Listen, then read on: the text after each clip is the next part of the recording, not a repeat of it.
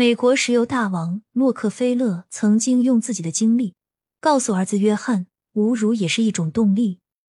洛克菲勒在给儿子约翰的信中写道：“你或许还记得，我一直珍藏一张中学同学的多人合照。那张照片里面没有我，只有富裕家庭的孩子。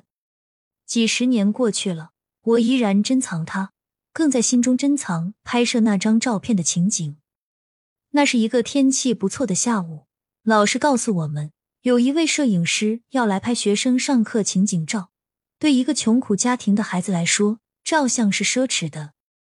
摄影师刚出现，我就告诉自己要多一些微笑，甚至开始想立刻回家告诉母亲：“妈妈，我照相了，是摄影师拍的，棒极了。”我兴奋地注视那位弯腰取景的摄影师，但是摄影师在取景以后，用手指着我，对老师说：“你可以让那位学生离开他的座位吗？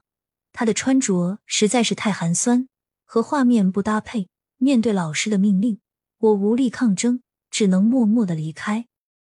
站在一旁，我感觉我的脸在发热，但是我没有发怒，也没有自哀自怜，更没有埋怨父母为什么不让我穿得更体面。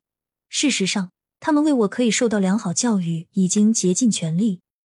看着在那位摄影师调动下的拍摄场面，我握紧双拳，在心里向自己郑重发誓：总有一天。你会成为世界上最富有的人，让摄影师给你照相算什么？让世界上最著名的画家给你画像才是你的骄傲。我的儿子，我那个时候的誓言已经变成现实。在我眼里，侮辱一词的词义已经转换，它不再是剥掉我尊严的利刃，而是一股强大的动力，如同排山倒海，催促我，催促我去追求一切美好的东西。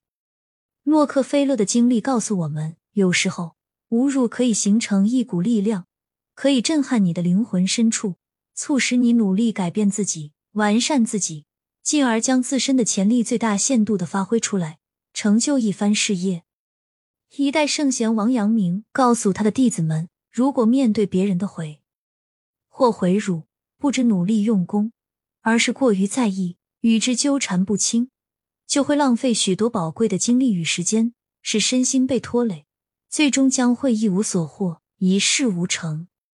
当人生遇到恶意的毁谤和侮辱，要以此为契机，激励自己不断进取，要做得更好，做出更大的成绩。让毁谤者闭嘴的最好方式，也是对那些侮辱你的人最好的回应。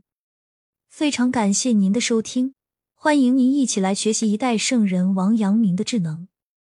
欢迎订阅、点赞、评论，与我进行互动哟。我们下一集再见。